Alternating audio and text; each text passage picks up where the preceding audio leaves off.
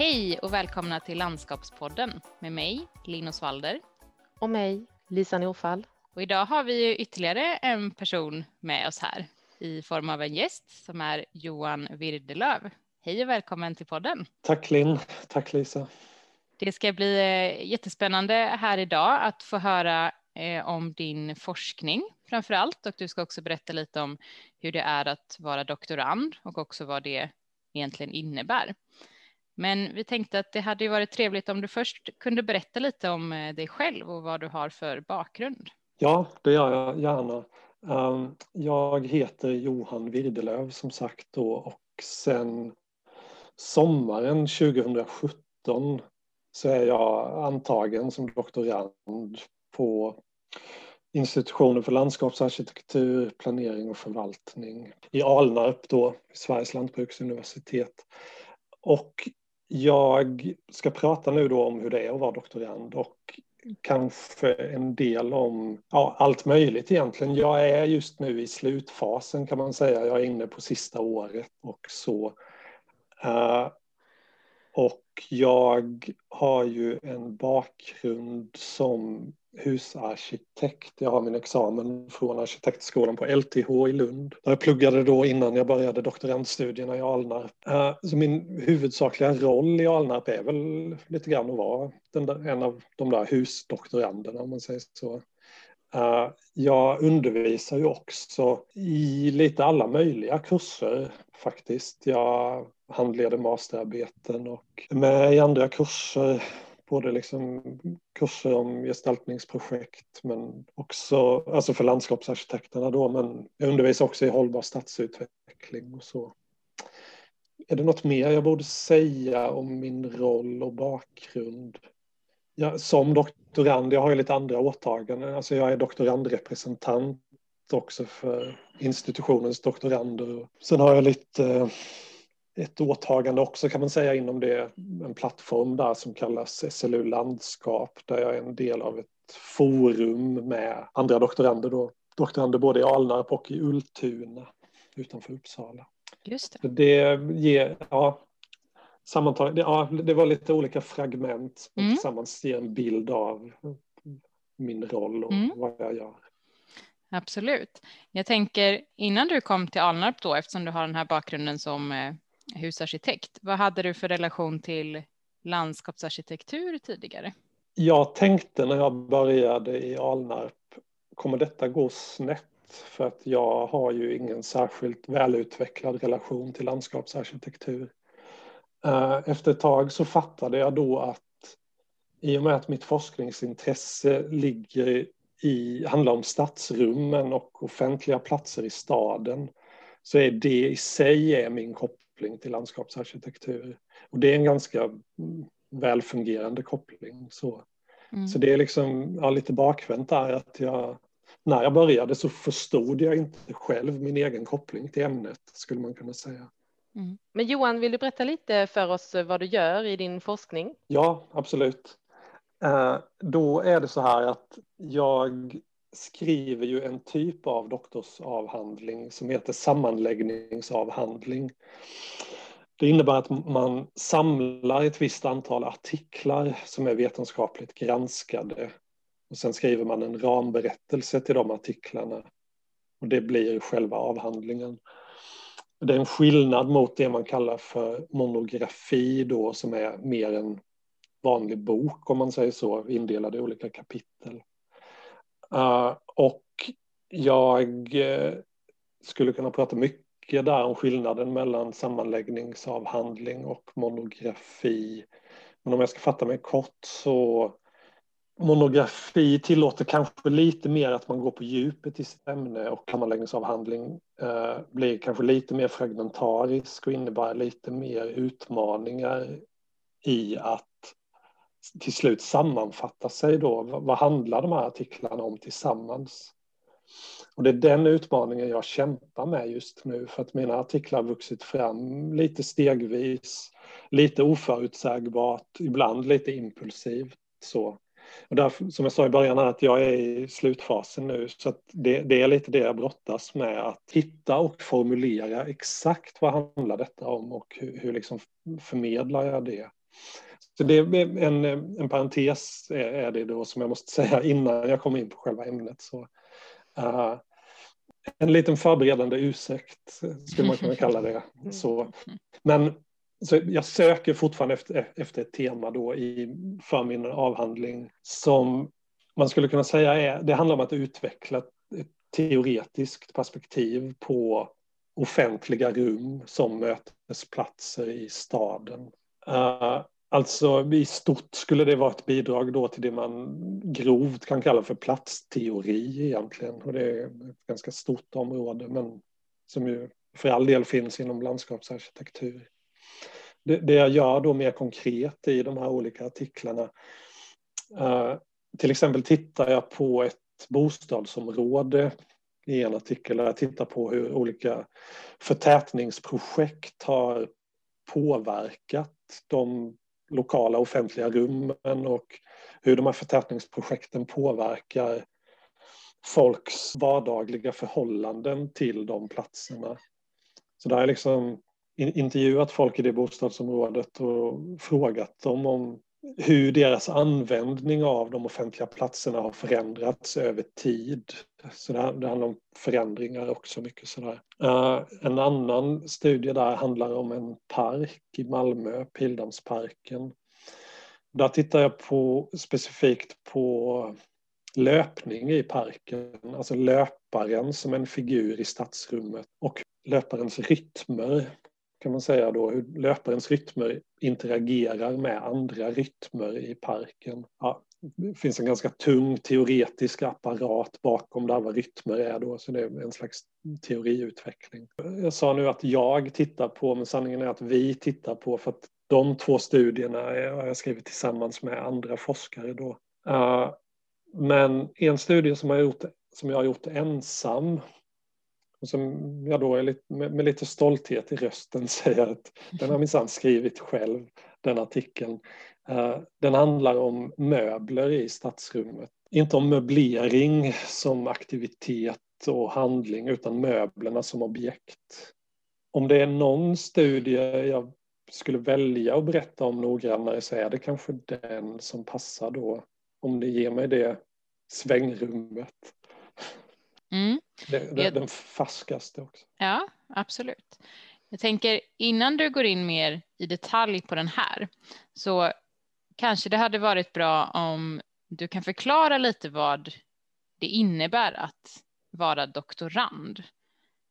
Ja, men det, det ska jag försöka göra. Vad det innebär. På ett sätt, alltså om man ska sammanfatta det väldigt kort, så är det att doktorera är att få fyra år på sig att skriva en bok. Uh, I Sverige är det fyra år, det är lite olika i olika länder. I Danmark är det bara tre år till exempel.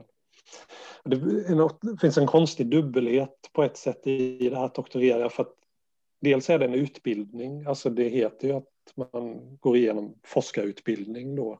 Så på så sätt är det ju som att plugga egentligen, alltså som att läsa ett kandidat eller master eller så.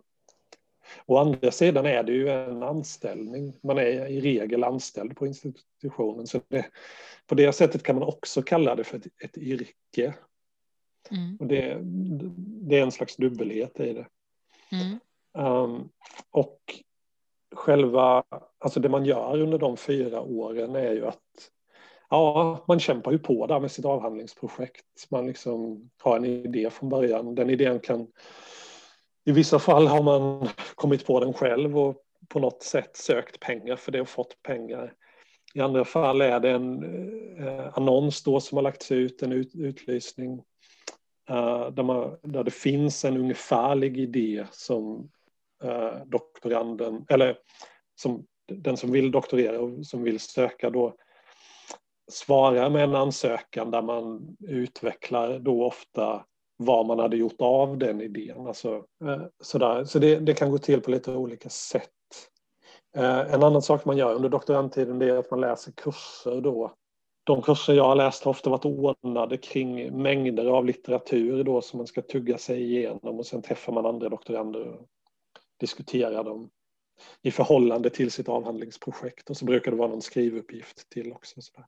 Mm. De kurserna kan handla om metod, vetenskapsfilosofi och andra saker, forskningsetik eller särskilda ämnen då som kan vara ja, vad som helst egentligen. Mm. Ekologisk hållbarhet eller så. Uh, själva klimaxet på de här åren är ju disputationen då, som också kallas, på engelska säger man the defense, alltså att man ska försvara sin avhandling. Det är lite av ett skådespel egentligen för att eh, avhandlingen är ju ofta förhandsgranskad så det finns någon slags garanti, inte en garanti men det finns liksom något slags eh, säkerställande kring att det är rimligt att den här avhandlingen blir godkänd. Mm. Så jag får nog säga att jag har hunnit besöka ganska många disputationer. Jag har aldrig sett någon som blivit underkänd. Så. Um, bara det är ju ett ämne för ett helt poddavsnitt eh, kan jag tycka hur disputationer fungerar och sådär. Mm. Uh, ofta är det så att opponenten är ganska samtalsvänlig och tillmötesgående och försöker liksom söka en samtalsmässighet med doktoranden. Uh, sen när de har pratat så är det betygsnämnden kommer in med sina frågor. Uh, de brukar vara lite skarpare faktiskt i betygsnämnden. Det är där det brukar vara svårast, så vitt jag har sett. Mm. Uh, hur det är, det är en ganska traditionstyngd grej, det finns mycket ritualer kring det och sådär. Liksom, vi på SLU, när, när man har doktorerat där, då kan man åka till Uppsala och så skjuts det i kanon och man ska mm. bara ha, sätta, på sig, sätta på sig en lustig hatt på huvudet och sådana mm. Jag var faktiskt på en, nu blir jag lite mer anekdotisk här, kanske får klippa bort eller avbryta mig om det blir för mycket. Jag, jag, jag var på en disputation där opponenten då, han var från Finland. Och jag kom in i den salen då där disputationen skulle vara och så fick syn på den här figuren i gammal frack och hög hatt. Jag liksom, liksom, utan att vara för dömande så tyckte jag att det var, eh, ja, det var ett slags pajaskonster tyckte jag. Att liksom, eh, lite cosplay-varning på det, liksom, att klä ut sig som om det var, eh, jag tror att han är på något live-rollspel eller sådär. Jag tyckte det var liksom oschysst också mot doktoranden som jag känner då att liksom, ja, på något sätt göra en lustig grej av hela disputationen på det sättet. Eh, liksom spöka ut sig på det viset. Sen fattade jag ju att den utstyrseln var ju, det var en del av en tradition, alltså så gör man i Finland tydligen. Mm. Frågan var, vad är det att doktorera? så. Får ja, lägga, ja. ja, absolut, lägg till. uh, jag får lägga till en grej, för att det, vad det är att doktorera, det, som jag sa där, det, det finns en traditionstyngd i, i, hur det går till, så, alltså, särskilt med disputationen och så. Det har ju en viss historia eh, sådär som man säkert kan fördjupa sig väldigt mycket i. Eh, jag bara nämnde för en av mina handledare att jag skulle vara med i en podd och prata om liksom, att doktorera. Sådär. Mm. Han berättade för mig då att 1852 eh, är ett viktigt årtal. Då kom tydligen en en regel eller en lagstiftning som märkligt nog innebar att från och med då blev doktoranden tvungen att skriva avhandlingen själv. Mm -hmm. Och det, ja, väldigt märkligt, men tydligen var det så, om jag, fatt, jag har inte läst på om detta, men tydligen var det så att in, innan dess, det verkar, verkar som att det har funkat så att då skrev handledaren avhandlingen och doktorandens uppgift var att försvara den. Okej. Eh, så och klarade man att försvara eh, handledarens avhandling, då var man, då var man liksom värdig den här doktorstiteln. Intressant. Jag kan bara som ett tips där om man är intresserad av doktorerandets historia så eh, samma handledare som jag refererade till eh, han har ett Instagramkonto som kan vara värdefullt om man är, har den här doktorandnörden i sig. Eh, med bilder, illustrationer från väldigt gamla avhandlingar, framförallt från 1700-talet. Det är väldigt spännande att se vad folk liksom skrev avhandlingar om förr i tiden i Sverige. Jag bara en jag minns, det var en som skrev en avhandling om jättar. Alltså jättar. Jag har inte läst den, men jag antar att det är möjligt att den här personen tänkte att jättar faktiskt fanns då, att det var värt att mm. forska om. Så också i en avhandling om där Carl von Linné var inblandad på något sätt och det var en bild på då en eh, sjöjungfru, alltså tecknad på ett sånt här vetenskapligt sätt, som om sjöjungfru fanns. Jag tror inte det var mm. Carl von Linnés avhandling, men han var inblandad med det på något mm. sätt. Han, Carl von Linné kanske trodde att det fanns sjöjungfru. Så. Jag vet inte, uh, Dissertation Illustrations heter det kontot om man vill ja. se, se exempel på hur tidsbunden vår kunskap är egentligen. Alltså att vi, vi ska kanske inte vara så säkra att det vi tror är viktigt att forska på idag är så viktigt egentligen. Det är det förstås, men det är klädsamt att känna till att forskningsprioriteringar är extremt tidsbundna. Så. Mm. Du nämnde ju att eh, du har en handledare under din eh, doktorandtid här. Har du fler handledare som stöttar dig under den här processen och har du en nära kontakt med dem? Jag kan tänka mig att det är en, en viktig resurs i det här arbetet. Ja, det är en viktig resurs. Ehm, de, det är förstås väldigt viktigt att handledningen funkar. Alltså, det, alltså det, det är klart att i alla pedagogiska situationer eller när det handlar om att liksom utbilda sig, lära sig någonting så är alltså, Eh, en elev är alltid i någon mening beroende av sin lärare. Så i, när det handlar just om att doktorera så är det ju att då självständigt driva ett projekt i fyra år så är man ju extremt beroende av att ha någon med sig på vägen som eh, håller en i handen och kan liksom eh, eh, hjälpa en ta svåra beslut och sådär. Jag har en huvudhandledare och två biträdande handledare. Det är så man brukar dela upp det, biträ, huvudhandledare och biträdande handledare. Ibland ser man det mer som ett, en slags arbetsgrupp som är sammansatt så som ett team av handledare. Det, mm. det, det är väldigt olika från ämne till ämne. Och uh, det finns en väldigt viktig regel, eller rättighet snarare, som alla doktorander måste känna till tycker jag. Och det är rätten att få byta handledare om det inte mm. funkar. Det lyckligtvis har jag inte, den tanken har lyckligtvis inte behövt föresväva mig för att det varit fungerande handledning för mig. Mm. Det är en sak, apropå handledning, om jag ska liksom komma med en reflektion om det, mm. så är det ju att det är så konstigt detta med att en arbetsdag för mig kan ju innehålla då att jag på förmiddagen själv handleder en student i ett masterarbete till exempel. Och att jag sen efter lunch själv tar emot handledning.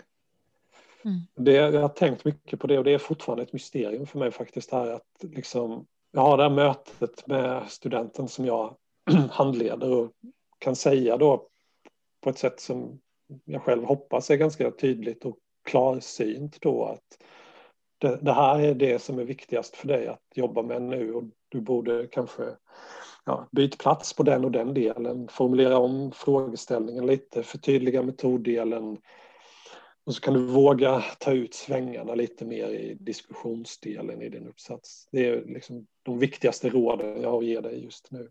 Mm. Uh, och så blir det lunch och så sitter jag och tittar på min egen text då, kappan till min avhandling till exempel, eh, och känner mig helt förlorad. Liksom. Jag är helt hjälplös i vad ska jag gå nu? Vad tar jag vägen med detta? Vad, vad ska jag prioritera? Och så, sen har jag den, den här träffen med handledaren då som säger att ja, men byt plats på de delarna, formulera om frågeställningen lite, förtydliga metoddelen och du kanske ska våga ta ut svängarna lite mer i diskussionsdelen. Mm. Och då bara, alltså varför kan man inte handleda sig själv? Alltså att om mm. jag kan titta på någon annans text och ge fungerande råd kring den, varför kan jag då inte vända den blicken på min egen text? Varför mm. kan man inte handleda sig själv? Om, ni, om någon av er funderar på att doktorera, snälla undersök den frågan. Mm. Varför kan man inte handleda sig själv?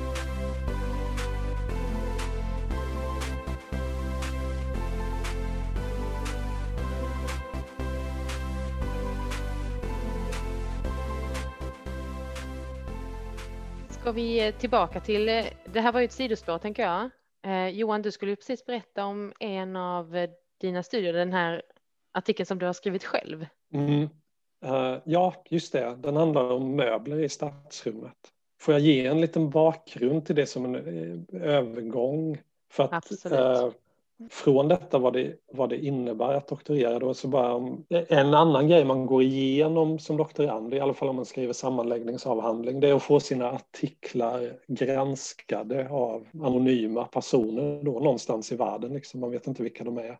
Det kallas för peer review-processen och det är liksom ett sätt att säkerställa vetenskaplig kvalitet helt enkelt. Så man liksom man skickar en artikel till en tidskrift och blir den, om den går vidare i den artikeln då så går man igenom en sån här reviewprocess. Just den här artikeln då om möbler i stadsrummen, den gick igenom en sån process. Och det, det, var väldigt spännande faktiskt att se. Jag hade, jag hade ju gått igenom det innan när jag varit medförfattare i andra artiklar, men det var en annan grej att stå för det helt ensam då. Jag, jag, jag skulle bara vilja berätta om hur eh, oberäkneligt det kan vara och hur olika omdömen man kan få. Alltså jag var ju ja, men li, lite småstolt då, sträckte på mig för att jag lyckats skicka iväg min första egen första liksom, vetenskapliga studie jag skrivit ensam då äntligen sådär. Mitt i semestern fick jag de här review-kommentarerna och liksom läser då att eh, en av dem, han, han, kallar ju min artikel, den är hugely problematic. Alltså den var, ja. Mm -hmm. Personen skrev att det var tydligt att den var skriven av en person som inte hade engelska som första språk. Uh, det, det, det sved. Det sved också att den var riddled with errors, alltså ska säga fullspäckad med fel. Och var det mer andra ord som var, var shaky också, det var en shaky artikel, questionable var den sådär. Så då, då, finns det ett antal kriterier som de här artiklarna bedöms utifrån med liksom tydlighet, originalitet, scientific soundness, alltså vetenskap, jag vet inte vad man skulle säga, vetenskaplig sundhet kanske. Vilket intresse den skulle ha för läsaren då. Och av den här reviewen fick ju jag omdömet poor på, på de flesta av de här punkterna. Det var liksom och decline var reviewens rekommendation till redaktionen. Avvisa den här artikeln, den ska inte publiceras. Det, det var rätt tufft att läsa det mitt i, i liksom, jag satt, kollade mejlen när jag satt i solstolen. Så. Mm. Uh, men det var ju fler reviewers och en annan som bara, ja, det här, vad var det den ska, a wonderful paper var inledningen. Så, uh, well designed var det också, uh, liksom väl strukturerat och upplagt. Så syftet var väldigt övertygande, det var en väldigt väl genomförd artikel. Och på de här punkterna där liksom den ena hade tyckt att det var poor, så liksom en annan reviewer bara, ja men excellent var omdömet som liksom radades upp där. Excellent, excellent. Mm. Det var så fruktansvärt frustrerande. Jag bara kände att eh, jag bryr mig inte om. Alltså, berätta för mig, är det bra eller dåligt? Bara låt mig veta. hur, mm. hur, hur, ska jag tänka om detta? Sen, mm. ja, man går igenom en lång process med revision där man jobbar om och försöker bemöta de här kommentarerna och förklara att jag håller med dig om den här kritiken, därför har jag ändrat den här delen i artikeln. Eller på den här punkten tycker jag att reviewen har missuppfattat vad jag menar, så därför har jag inte ändrat det. Och sådär. Men om, om, om jag ska berätta då om min liksom, utflykt i möbelvärlden i, i, i gaturummen så, så den, liksom, uppslaget där kom från en iakttagelse egentligen om att alltså, när, när, vi tänker på möbler i stadsrummet så det finns ju det är extremt etablerade och tydliga kategorier vi använder där när vi pratar om bänken, lyktstolpen, papperskorgen och, och så vidare. Det är de ord vi har för att diskutera de objekten. Jag, liksom, det slog mig då att alltså den världen, alltså möbelvärlden börjar bli ganska rik och varierad och innehåller väldigt mycket, alltså bortom de här kategorierna. Det finns möbler i stadsrummen, i torg och parker som eh, är till för att Eh, stänga ute hemlösa till exempel, sådana här anti-hemlöshet möbler med liksom räcken som gör att man inte kan ligga och sova på dem. Det finns möbler som, där poängen är att de är gjorda av återvunna material. Det finns möbler som är skateboardvänliga eller ovänliga mot skateboardare. Det finns möbler där man kan ladda te telefonen. Det finns möbler som är drivna av wifi och har solpaneler och det finns eh, möbler som är liksom maskerade antiterrormöbler. Och jag bara tyckte att det verkar hända så mycket där och samtidigt så pratar vi inte om möblerna som en del av en ja, urban kultur kan man säga.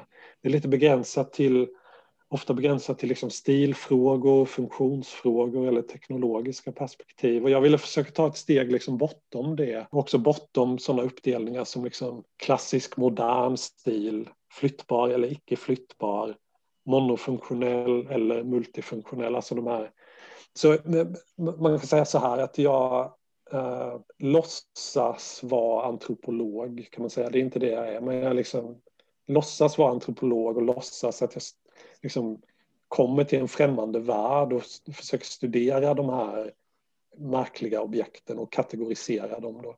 Så jag, jag försöker kartlägga möblers roller från ett perspektiv som handlar om ja, deras roll som en del av ett samhälle, som en del av en stadskultur, om man säger så. Och eh, det, det, är en kartläggning då där jag liksom försöker peka ut eh, tendenser och sätta namn på dem.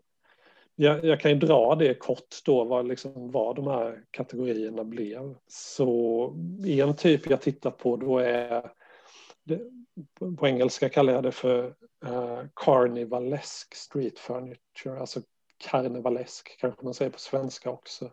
Men det, det syftar på kan, karnevalen som event. Och handlar då, alltså det, den här typen av möbler är särskilt till för eller används särskilt i eh, tillfälliga användningar av publika platser och eh, events, happenings, utställningar, workshops, eh, eh, rior, stadsfestivaler, allting sånt. Det är en särskild roll möbler får i sådana sammanhang. Så, uh, det i sin tur kan man dela in det lite i olika liksom, eh, subroller, om man säger så, inom det. Alltså det finns en typ av möbler som används då inom alltså mer aktivistiskt eller inom gräsrotsrörelser. Det finns ju en eh, liksom, trend som har, eller liksom en, ja, trend kanske man kan kalla det, men en, en utveckling kan, kan man kalla det för som har funnits i ett antal år nu där tactical urbanism som jobbar liksom aktivistiskt med stadsrummen med liksom do it yourself estetik och sådana saker och där ingår ju möbler till exempel. Det finns, man, man skapar events, det finns något event som kallas för chair bombing där man svämmar över vissa platser med skapa möjlighet att sitta då och så där. Och det, inom tactical urbanism man, finns, en del, finns exempel på workshops där man bygger till exempel ja, bord eller liksom små scener av Eh, lastpallar och sådana saker. Så det är liksom, möblerna är en del av den här liksom do, do it yourself-aktivism inom stadsrummen. Samma sak med det här eventet då som kallas Parking Day som är ganska uppmärksammat som är man tar parkeringsplatser i anspråk under en viss dag då. Jag vet inte om det är ett bestämt datum över hela världen men eh, det finns framförallt i USA men i andra länder också tror jag. Och där parking day, alltså man tar parkeringsplatser och liksom använder dem istället till då, ja, picknick och ja, små events, sociala sammankomster och sådär. Så det är ett slags motstånd mot bilismen också, visa på alternativa användningar av stadsrummet och så. Men ja, också där ser vi ju möbeln dyka upp som liksom folk tar med hemmagjorda hemmagjorda golfbanor har jag observerat att folk eh, tagit med, tar med solstolar och parasoll och massa sådana saker och liksom möbler gjorda av ja, kartong och plywood och ja, allt möjligt sådär. Får jag ställa en fråga? Ja. Eh, för jag tänker när du säger att du har observerat det här, har du alltså gjort en observationsstudie där du har tittat på det här fenomenet någonstans i Sverige? Ja, du, du frågar om min metod eh, då, som, som har kallats eh, shaky av en elak reviewer. Eh, men den här, om jag ska beskriva hur jag gick tillväga med detta så är det ju en Alltså, jag använde olika tekniker för att samla in exempel och utifrån de exemplen byggde jag upp eller utarbetade de här kategorierna. De teknikerna i sig var alltså dels en liksom, konventionellt vetenskaplig litteratursökning i, i databaser och så. Där jag liksom försökte skapa en översikt över vad, vad, liksom, vad finns det för forskning om eh, offentliga möbler idag. Men det, det var en, en liksom, sån klassisk litteratursökning gjorde jag.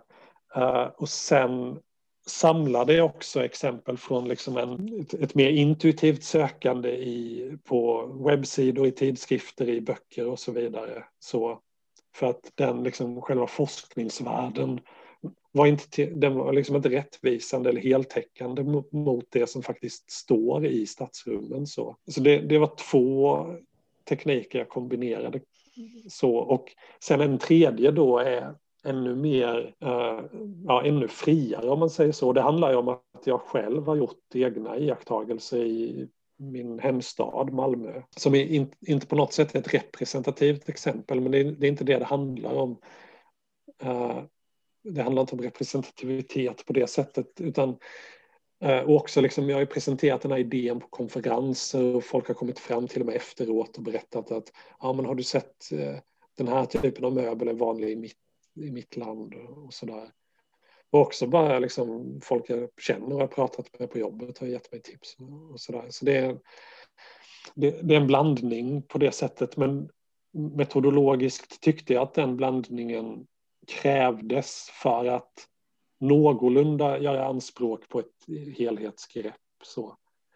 Sen, samtidigt är det ju liksom ja, på ett sätt vansinnigt att kalla det ett helhetsgrepp. För att det, jag det, det, var viktigt för mig att vara tydlig i den här studien med att liksom, det här är en skissartad kartläggning och det finns problem med liksom en, en slagsida mot västerländska städer och så och liksom mer, eh, mer kraftigt urbaniserade områden och så. Också metodologiskt finns det liksom en tendens mot den typen av möbler som uppmärksammas inom designdiskursen om man säger så. Att, eh, ja, det blir ett icke-representativt urval på det sättet.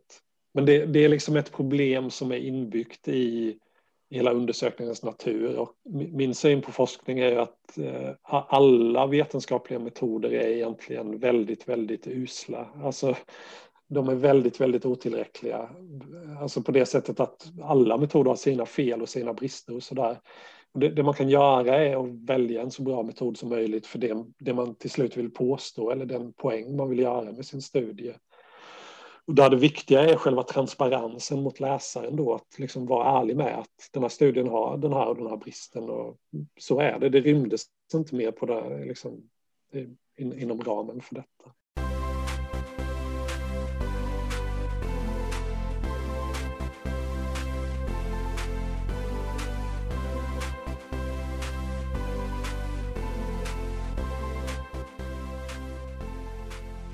Om vi går tillbaka till det, de här olika eh, möbelrollerna som, som, som jag föreslår där. Så jag pratade om det här Carnivalesque Furniture som är en del av liksom, stadens tidslandskap och en del används i event och sådär. Jag pratade om eh, aktivism och gräsrotsrörelser. Så det är ett sista exempel på det just med aktivism och så. Det, är ju, det finns ju den här klimatrörelsen eh, svårt att uttala, Extinction Rebellion. Det, som är liksom, de, de, har ju haft ganska omfattande genomfört ganska omfattande demonstrationer och så. Även där kan man se liksom möbeltyper förekomma i deras demonstrationer. Det var faktiskt en designer som utvecklade en särskild typ av plywoodboxar som den här eh, klimatrörelsen använder sig av. Det som man liksom använder då för att bygga små sittplatser av eller små scener och sådär. Så det, det, är också en del av det här event, carnivalesk street furniture. Men det, det, finns också liksom ett, det jag pratade om nu är liksom eh, bottom up kan man säga, underifrån och upp, gräsrot. Så, så det finns också exempel på när karnivalistiska möbler används mer liksom ovanifrån och nedåt om man säger så av liksom mer maktkoncentrerade delar av samhället så mer kommersiella användningar. Alltså det, det är till exempel då menar jag när eh, städer i Europa kan bli Europas eh, kulturhuvudstad till exempel och då dyker det upp massa spektakulärt designade möbler i stadsrummet och så. Och jag tänker på, tydligen när det var OS i London så eh, då målade man vissa, alltså alla brevlådor som tillhörde Royal Mail då målade man i guld.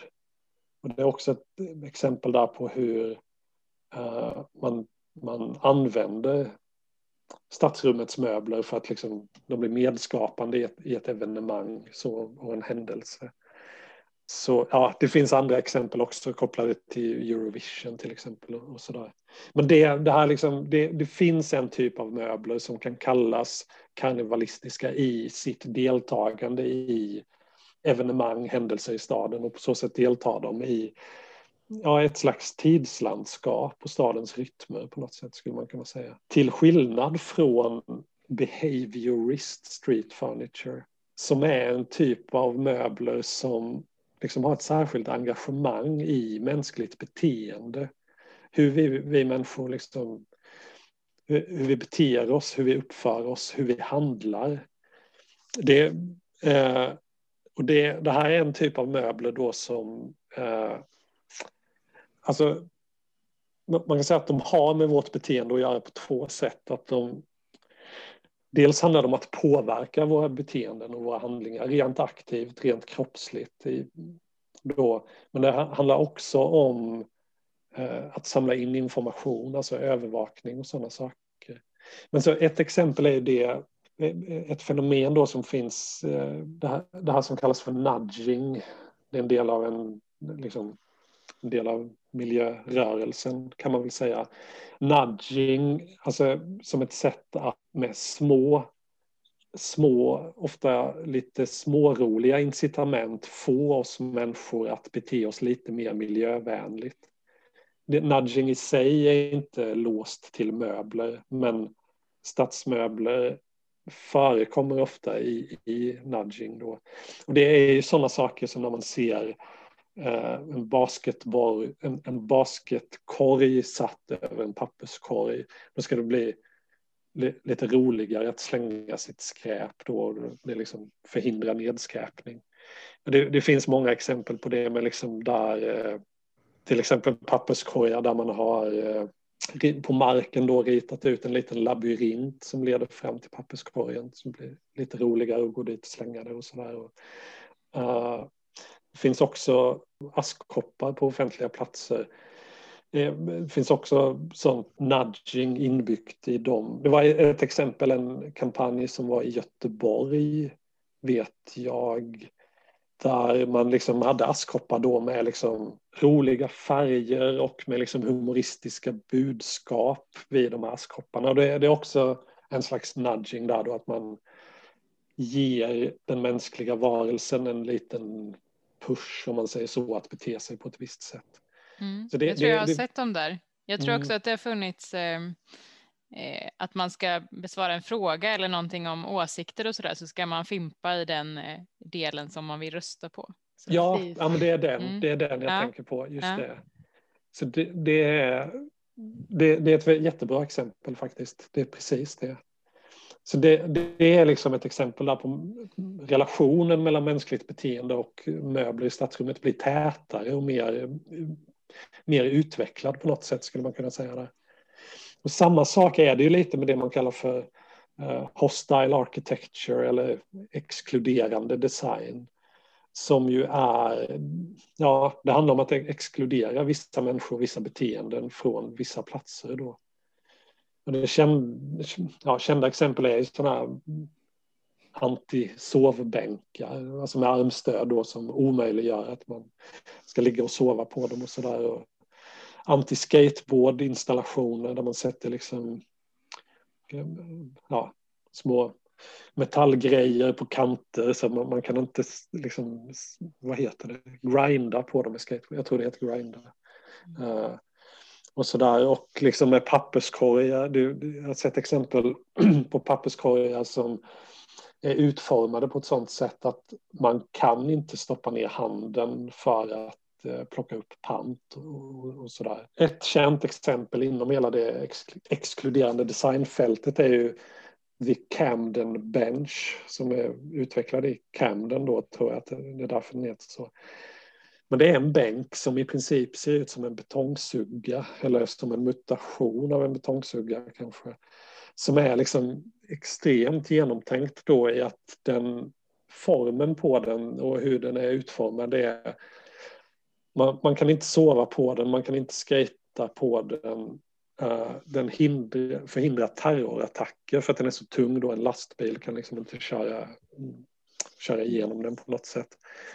Man har också medvetet utelämnat små håligheter och utrymmen i den. Varför det? Jo, man ska inte kunna gömma knark i den. Uh, så.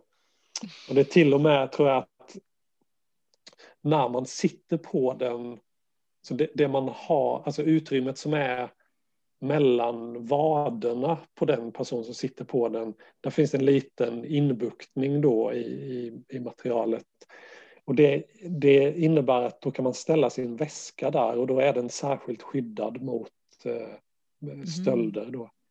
Så det, eh, och det är också där finns ju, det är, det är samma sak där, att det finns liksom ett beteendemässigt tänkande inbyggt i den möbeln. Så det, jag kan säga i förbigående här att jag nämnde tidigare transparens mot läsaren som en viktig princip som jag håller högt för forskaren. Då. En annan sån transparens är ju att vara ärlig med var man har fått vissa exempel från. Och just med exkluderande design måste jag nog ge eh, ett erkännande där till Fredrik Edin, heter han, som har skrivit en bra bok om den typen av möbler. Då.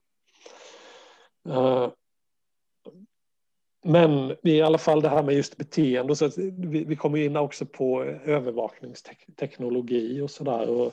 Där, där är också möbler i stadsrummet, det är också liksom en aktör i det och möjliggör övervakning. Så ett exempel på ett, eh, ett företag i England som, som jag fattade det specifikt tillverkar lyktstolpar, eller alltså de jobbade framför allt med liksom övervaknings eh, de jobbade både med mö möbler och eh, övervakningsteknologi och hade bland annat då en specifikt viktorianskt utformad lyktstolpe, alltså en lyktstolpe i viktoriansk stil kombinerat då med att den eh, var liksom bra på att bära en övervakningskamera. Så. Mm. Eh, det, det, man kan komma ihåg kanske med övervakningskameror så är det, de, det är inte bara så att de helt neutralt registrerar våra beteenden utan att de finns och att vi vet att de finns och att vi lägger märke till dem påverkar ju i sig våra beteenden. Eh, så också där är liksom en, ja, en behaviorism kallar jag det för då. Så. Mm. Sen är det, det hela den här grejen med smart cities också. Det finns ju, det är också en pågående tendens just nu, den smarta staden då som är alltid uppkopplad, utrustad med olika sensorer som eh, samlar data om hur mycket skräp slänger vi, var kör vi, hur cyklar vi, eh, var begår vi brott och sådana saker. Och det är hela det hela den diskursen kring den smarta staden, där finns ju också möbeln med då med eh, så kallade smarta gatumöbler, smart street, street furniture. Uh, jag vill jättegärna räkna upp några exempel här på smarta möbler.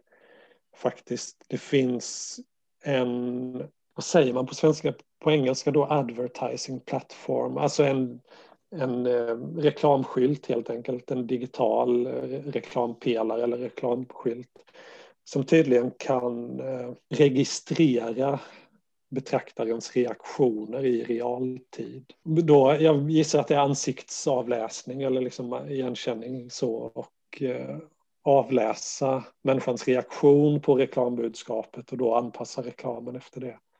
Det står en liknande sån som också kunde avläsa eh, om det var ett barn eller vuxen som stod nära den här displayen då och då anpassa, alltså det mätte väl kanske bara höjden på personen men och då anpassa reklamen. Ska det vara reklam för vuxen eller reklam för barn? Och så. Jag har också sett ett exempel där på vad heter det? Stiora CCTV Bench. Som alltså är en bänk då utrustad med fyra övervakningskameror, en på varje sida. Den hade också night vision. Jag vet inte om det vad det är då, infrarött eller liksom att den kunde filma även när det var mörkt.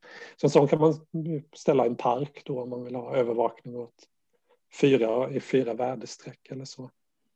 Men många av de här är kanske fortfarande på liksom prototypstadier så, men så det här är inget vi ser dagligen egentligen. En särskild sån som verkligen var en prototyp som bara testades, men det var en Eh, en busskur då, en smart busskur som testades eh, på en flygplats i Singapore. Och den då, den registrerar alltså dels hur många som sitter där och väntar och hur länge de väntar och så. Och det är kanske ett sätt att samla information kring hur man liksom, ja, bättre lägger upp busslinjerna och tidtabeller och sådär, jag vet inte. Men den, om man tittar på den liksom, reklamfilmen för den, det projektet där så står också att den har en smart alert som då kan detect unusual activities. Och det är liksom outtalat vad det här unusual activities är. Det tror jag beställaren då kanske får fråga företaget och liksom vara erbjuden i för typ av mm. övervakning och sådär. Jag gissar att ja, tiggeri är ju en sån aktivitet som, man, som vi, vi kan tänka oss skulle kunna övervakas av den. Att om någon sitter för länge och kanske sitter i en viss ställning eller gör vissa gester mot en annan person så liksom kan den avläsa att det kanske är tiggeri. Det, men ja, jag gissar också det. Möjligen är det ju också terror. Alltså att lämna en väska för länge hade kunnat vara en sån unusual activity. Jag, jag, mer information om det har jag inte eh, mm. faktiskt. Men uh, jag, jag, hoppas att det har varit ett övertygande, tillräckligt stort antal exempel för att ge en övertygande bild om att det finns en tendens som rimligtvis skulle kunna kallas behaviorist street furniture. Att detta är någonting som är under utveckling, alltså ett engagemang från gatumöbelns sida mot oss människor, med oss människor. Jag har en tredje kategori där, cabinet-like street furniture, som handlar om, där liknar möbler vid eh, eh gamla tiders kuriosa-kabinett faktiskt. Den är, det är väl kanske, alltså det, jag står för den, det, det, jag tycker också det är rimligt att prata om den kategorin, men det är nog den svagaste av dem jag har hittat, så jag är inte lika säker på den tendensen så jag tror jag hoppar över den faktiskt för att spara tid. Jag tycker det räcker med de två jag har sagt mm. där. Mm. Uh, om jag ska säga någonting avslutningsvis bara om den här studien och liksom varför ska det, är det ens viktigt att titta på de här sakerna? Det är liksom en bänk en bänk, en lyktstolpe en lyktstolpe. Det, det är väl inte mer med det och det, om vi nödvändigtvis ska prata om möbler i stadsrummet så finns det kanske viktigare saker än att hitta på namn för dem. Det är väl viktigare hur de placeras, skapa, skapa goda platser och så vidare. Det är förstås också viktigt, men det finns ju annan forskning på det. Det finns en brittisk forskare som heter Eleanor Herring som har skrivit om liksom, gatumöblering i Storbritannien då under efterkrigstiden. Och det är en av få studier som jag har hittat som har lite samma vad ska man säga, samhällsorienterade antropologiska perspektiv på möbler som jag har. Hon, hon menar att under de senaste årtiondena så har den offentliga sektorn, om man säger så, liksom backat i sitt ansvarstagande för gatumöblering. Alltså i en svensk kontext hade det idag, alltså om vi jämför med hur möbler i gaturummen sköttes under rekordåren, till exempel under folkhemsbygget, så är det inte samma sak idag, utan det har liksom uppstått eh, alltså ett skifte i vem som utövar makt över möbleringen i stadsrummet. Och liksom enligt hon Herring då menar hon att den privata sektorn har vunnit mer och mer mark över stadsrumsmöbleringen och så. Och då liksom i min studie, jag går ju inte in så mycket i, i vem är aktören bakom kulissen här, liksom, bakom den här möbeln. Men liksom mellan raderna kan man ju utläsa att det, mellan alla de här exemplen jag har samlat så är det ju det, är liksom ett galleri av aktivister, designkontor, konstnärer, reklammakare, välgörenhetsorganisationer, företag och, och, och så vidare. Och det, det är liksom, man kan säga att det blir allt mer och mer viktigt att börja fråga sig då vem, vem är det som tar stadsrummet i anspråk genom möbler och varför? Alltså vem, vem vinner på just den här möbeln just här och den möbelns effekter? Och om, om vi ska liksom kunna diskutera de frågorna så måste vi också ha namn på de olika möbelrollerna. Bortom att kalla dem för bänk eller lyktstolpe bortom att kalla dem för att de är i klassisk eller modern stil och så. Det är också ett sätt att förstå staden, tänker jag, att genom att kunna prata om möblernas roller på den här nivån så kan vi också i ett nästa steg börja diskutera vad gör de här med staden då? vad är deras effekt på stadslandskapet i stort och så? Där, där kan man ju börja prata om hur möbler som har en särsk- gör ett särskilt bidrag till evenemang och, och festivaler och så gör ju någonting med tidslandskapet i staden och stadens rytmer och, och sådär. Och att beteendeengagerade möbler gör ju också någonting med staden att när jag går ut i stadsrummet så har jag ännu fler relationer som människa att förhålla mig till. Jag måste liksom förhålla mig till att ja, där går en grupp ungdomar och där går en människa med kryckor. Där kanske är någon jag känner.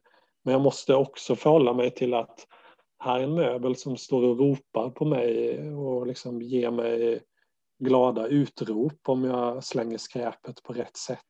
Så det är en slags, en slags eh, relationer som förtätas där skulle man kunna säga. Så. Men det finns en risk i den här undersökningen att jag kanske överdriver möblernas inflytande just nu. För att många av de exemplen jag har samlat är lite prototypiska, lite särskilt spektakulära exempel. Så att i, i sak är väl den här studien också lite en framtidsspaning eller framtidsvarning så. Alltså att man skulle kunna säga att hela poängen med den här studien är att det här är nog ett område att hålla koll på. Möbler i stadsrummet kommer bli, alltså de, de, de, kommer agera mer och mer med oss människor på olika sätt och det är viktigt att vi kan prata om det på och att vi kan analysera det. Mm. Och för det krävs ett språk då, termer. Och det är det mm. jag menar med jag har bidragit med.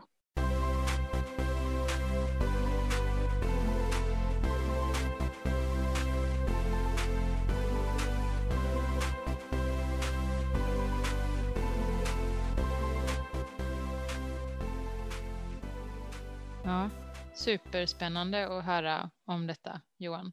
Eh, när vi mm. pratar om, om, möbler på det här sättet, jag tänker mycket på eh, det här projektet i Norrebro i Köpenhamn, eh, Superkilen, mm. där det är ju ett, ett potpurri av olika möblemang och olika typer av eh, möbler från olika kulturer. Eh, mm. har du varit där och tittat någonting? Ja, jag, känner, i, jag känner förstås till det exemplet och jag, jag har besökt Superkilen också. Så. Eh, Superkilen har jag med som exempel i just den kategorin som är utelämnade där. Eh, mm. Då får jag kanske bemöda mig och försöka förklara den ändå. så om jag ska försöka sammanfatta det kort där, cabinet-like eh, street furniture, så menar jag att vissa möbler i stadsrummen gör ett grepp som är liksom vid en första anblick kan avfärdas som ett ganska billigt trick. Och det är att eh, helt enkelt att de möblerna ser ut som andra saker än just möbler. Mm. Och det är liksom så enkelt som att det är en askkopp som ser ut som en cigarett. Alltså mm. den grejen. Alltså en papperskorg utanför en eh, kiosk som säljer glass. Och den papperskorgen ser ut som en eh, strut med mjukglass. Mm. Det är liksom, låter som en ganska ja, ett billigt trick för att liksom roa ett barn kanske så att liksom rent figurativt bara ta en form och liksom eh, utföra möblen som den formen då. Och om man tittar närmare på just den kategorin möbler, alltså där man liksom tar, man hämtar en form från en annan värld och så gör man den till ett motiv hos möbeln. Om man tittar på det närmare så kan man bryta ner det i olika liksom, kategorier då, olika liksom, grupper inom det greppet om man säger så. Och det, det har jag gjort då genom att fråga, fråga mig var, från vilka olika platser, från vilka olika världar hämtas de här motiven från, från ett rumsligt perspektiv. Och då, då kan man se att det finns en kategori som går ut på att hämta sin form från inomhus. Att det är själva poängen. Att formen, alltså motivet är hämtat från världen inomhus. Och så gör man en poäng av att nu finns den utomhus istället för att det, gatumöbler är ju mm. utomhus för, förstås. Jag har sett exempel på där liksom man, man gör bänkar där liksom sittytan ser ut som en uppslagen bok till exempel. Det kan finnas nära bibliotek eller så. Det, det finns i, jag har sett att det finns i London och i Istanbul är ett exempel sådär. Uh, och det finns ju, där exemplet i Malmö finns det en gigantisk sänglampa, alltså den är flera meter hög. Det är en lampa, mm. men utformad som en sänglampa då, mm. som flyttar runt i olika delar av stan och, som ett litet spektakel sådär. Uh, det finns exempel på, liksom, vad var det i Budapest, ett det var ett museum som jag tror handlade om en känd kompositör och där är förstås bänk, alltså sittytan på bänken då utformad som ett piano och sådär. Mm. Och uh, ja, det, det, finns andra sådana exempel. Får jag dra ett särskilt fall i just den kategorin, alltså möbeln som en lek mellan inomhus och utomhus. Lek mm. mellan insida och utsida. Så, så i, jag hittade ett exempel då från Thailand.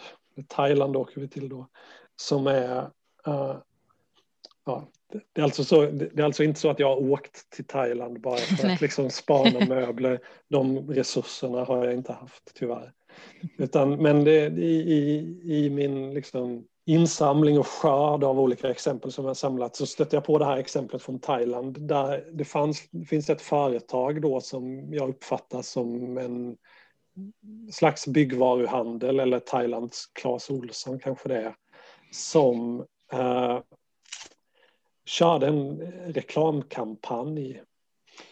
Och då är det de här, vad säger man på svenska, billboards på engelska, alltså sådana här stora reklamskyltar bara som står längs med vägar, längs med bilvägar helt enkelt. Mm. Ja, vi säger billboards. Mm. Uh, de gjorde tydligen så att uh, de här reklam skyltarna då har ju liksom en framsida med ett reklambudskap och sen tom baksida. Och då i den här kampanjen så tapetserade de baksidorna och skruvade fast hyllor och satte, på, satte upp handdukshängare och hängde upp en tavla och sådär. Och då var ju meningen att eh, man skulle liksom passera den skylten och kanske se backspegeln då att ja, oj, där har man liksom gjort något på baksidan också och se ja, och så marknadsför det inredningsutbudet kanske hos det här mm. företaget och så. Men det är inte allt med den kampanjen utan det, det var en särskild liksom, referens också inbyggd i det greppet. För tydligen är det så att i, i alla fall den delen av Thailand där det här utspelar sig då så Eh, fattiga människor som bor i informella bosättningar och mer eller mindre bygger sina bostäder själva av överblivet material tar ofta de här billboardsarna och liksom reparerar sina hem med det. Alltså lappar ihop en yttervägg eller taket med de här. Och det här företaget då gjorde det som en referens till det. Så att när en sån billboard blir ja, i anspråk tagen av någon som vill reparera sitt hem, då får de med sig den här tapeten, hyllan, handdukshängaren och så. Och det, det användes sen då i en reklamfilm också som finns kring hela den här kampanjen. Där eh, man ser då hur en äldre kvinna liksom, som bor i ett eh, byggnad som i mina ögon är ovärdig som hem. Det är inte drägligt med svenska mått mätt i alla fall. Hur hon liksom vinkar till kameran då och stänger dörren och man ser hur en del av hennes eh, hem då tillsammans med liksom an, andra, annat liksom hoplappat material och så. Tillsammans med det, liksom en del av hennes hem då är liksom klätt med reklamerbjudanden och eh, logotypen och färgerna från det här företaget. Och, så. Uh, och det är ju, det exemplet är en del, alltså de här väldigt banala exemplen som jag räknade upp innan med liksom en bänk som ser ut som ett piano eller och så vidare. Det, det här är liksom samma grupp där i, på det sättet att det handlar om uh, möbler. Jag inkluderar ju billboards i möbelbegreppet här för att, för att få tvungen att genomföra den här studien har jag behövt ha en väldigt bred och fri tolkning av vad som är möbler. Men det är samma sak där, den här att, att göra en poäng, en slags narrativ punchline av en lek mellan insida och utsida, inomhus och utomhus och så. Men det här exemplet med reklamkampanjen är ju mer än bara ett exempel på det också. Alltså för mig väcker det frågor om eh, etik i marknadsföring egentligen också. Den här re reklamfilmen målar ju ut kampanjen som en välgörenhetsaktion. eh. Det är win-win att nu Eh, dels gör vi reklam för oss men vi ger också byggnadsmaterial till människor som bor i trasiga hem. Och det, jag har ju, jag har ju liksom begränsat med plats i den här studien.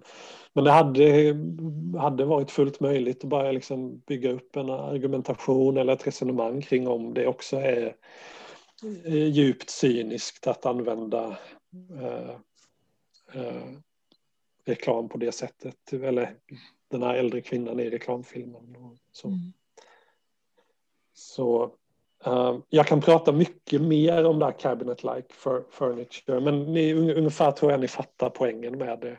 Mm. det utöver, ja, kort bara om jag drar det, att utöver den grejen då att göra en lek av uh, en, ett skifte mellan insida och utsida så kan man också prata om möbler som göra samma lekfulla grepp genom eh, inom, ett och sam, inom en och samma plats. Och då är det liksom papperskorgen som ser ut som en glasstrut vid glassförsäljningen och så. Eh, vi behöver inte fördjupa oss i det. Och superkilen då hamnar ju i en kategori som utspelar sig på en helt annan skalnivå, som är mellan länder då egentligen. Där finns det andra exempel på där Uh, brittiska röda telefonkiosker står kvar i länder som tidigare har varit brittiska kolonier och, och sådär. Uh, Little Italy i New York målar vissa möbler i italienska flaggans färger eller där liksom i Chinatown att uh, telefonkiosker har sådana tak som finns på pagodatempel och sådär. Så det, poängen där är att det liksom leken sker på en annan skalnivå där transnationellt istället för mellan insida och utsida. Så mm. Där kommer superkilen in. Mm. Tack så jättemycket Johan för den här väldigt ingående beskrivningen av eh, din forskning. Det har varit otroligt intressant att, att följa med och lyssna. Jag tänker att du har ju nämnt eh, dels en del kategorier kring möbler och du har nämnt lite det här med nudging och du har nämnt ett par länkar, eller hur, med lite videoklipp och sånt. Eh, om du har möjlighet hade det ju varit jättekul att få ta del av lite foton och kanske även de här länkarna som vi kan lägga upp på vår Instagram så att eh, våra lyssnare kan eh, få en liten bild av vad det är du pratar om. Ja, ja men det bidrar jag gärna med. Jag kan, mm. Mm, nej men jag, jag gör en liten sammanställning då och mm. skickar till er. Perfekt. Och sen hoppas vi ju att du vill komma tillbaka till Landskapspodden och prata vidare om det här. Ja, det vill jag jättegärna. Det var jättekul. Jag har, jag har mer att ge, känner jag. Så, uh, jag, jag, kan lägga till en sak apropå det. Bara att uh, jag är också tacksam för att vara med här. Alltså dels för att det, smickrande att bli inbjuden och bedömd som att det man har att säga har ett, något slags nyhetsvärde inför omvärlden och så. Det, det, är också så, apropå det här vad det är att vara doktorand och hur det funkar och så, så är ju det en av de sakerna man ska och måste träna på som doktorand, att förmedla sin forskning, förklara det. Och det är inte så lätt alla gånger, i alla fall inte när man gör sådana eh, utsvävningar som jag gör i min forskning. Liksom. Eh, så det här att jag, att jag har deltagit här nu och försökt förklara någonting om min avhandling och särskilt då en viss studie är i sig också en träning i min forskarutbildning, det ser jag, ser jag det som faktiskt. Mm. Så, Roligt. Ja. Mm. Du får som sagt återkomma när du har eh, gjort din disputation tänker vi så får du berätta lite mer om hur, hur det gick till och eh, även om eh, ytterligare en studie som du har utfört. Mm, jättegärna. Mm. Det ser jag fram emot. Toppen, men då tänker vi att vi avslutar eh, dagens eh, avsnitt och ni hittar oss som vanligt på Instagram där vi heter Landskapspodden och ni kan också mejla oss på landskapspodden slu.se. Ha det så bra. Hej då! Hej då!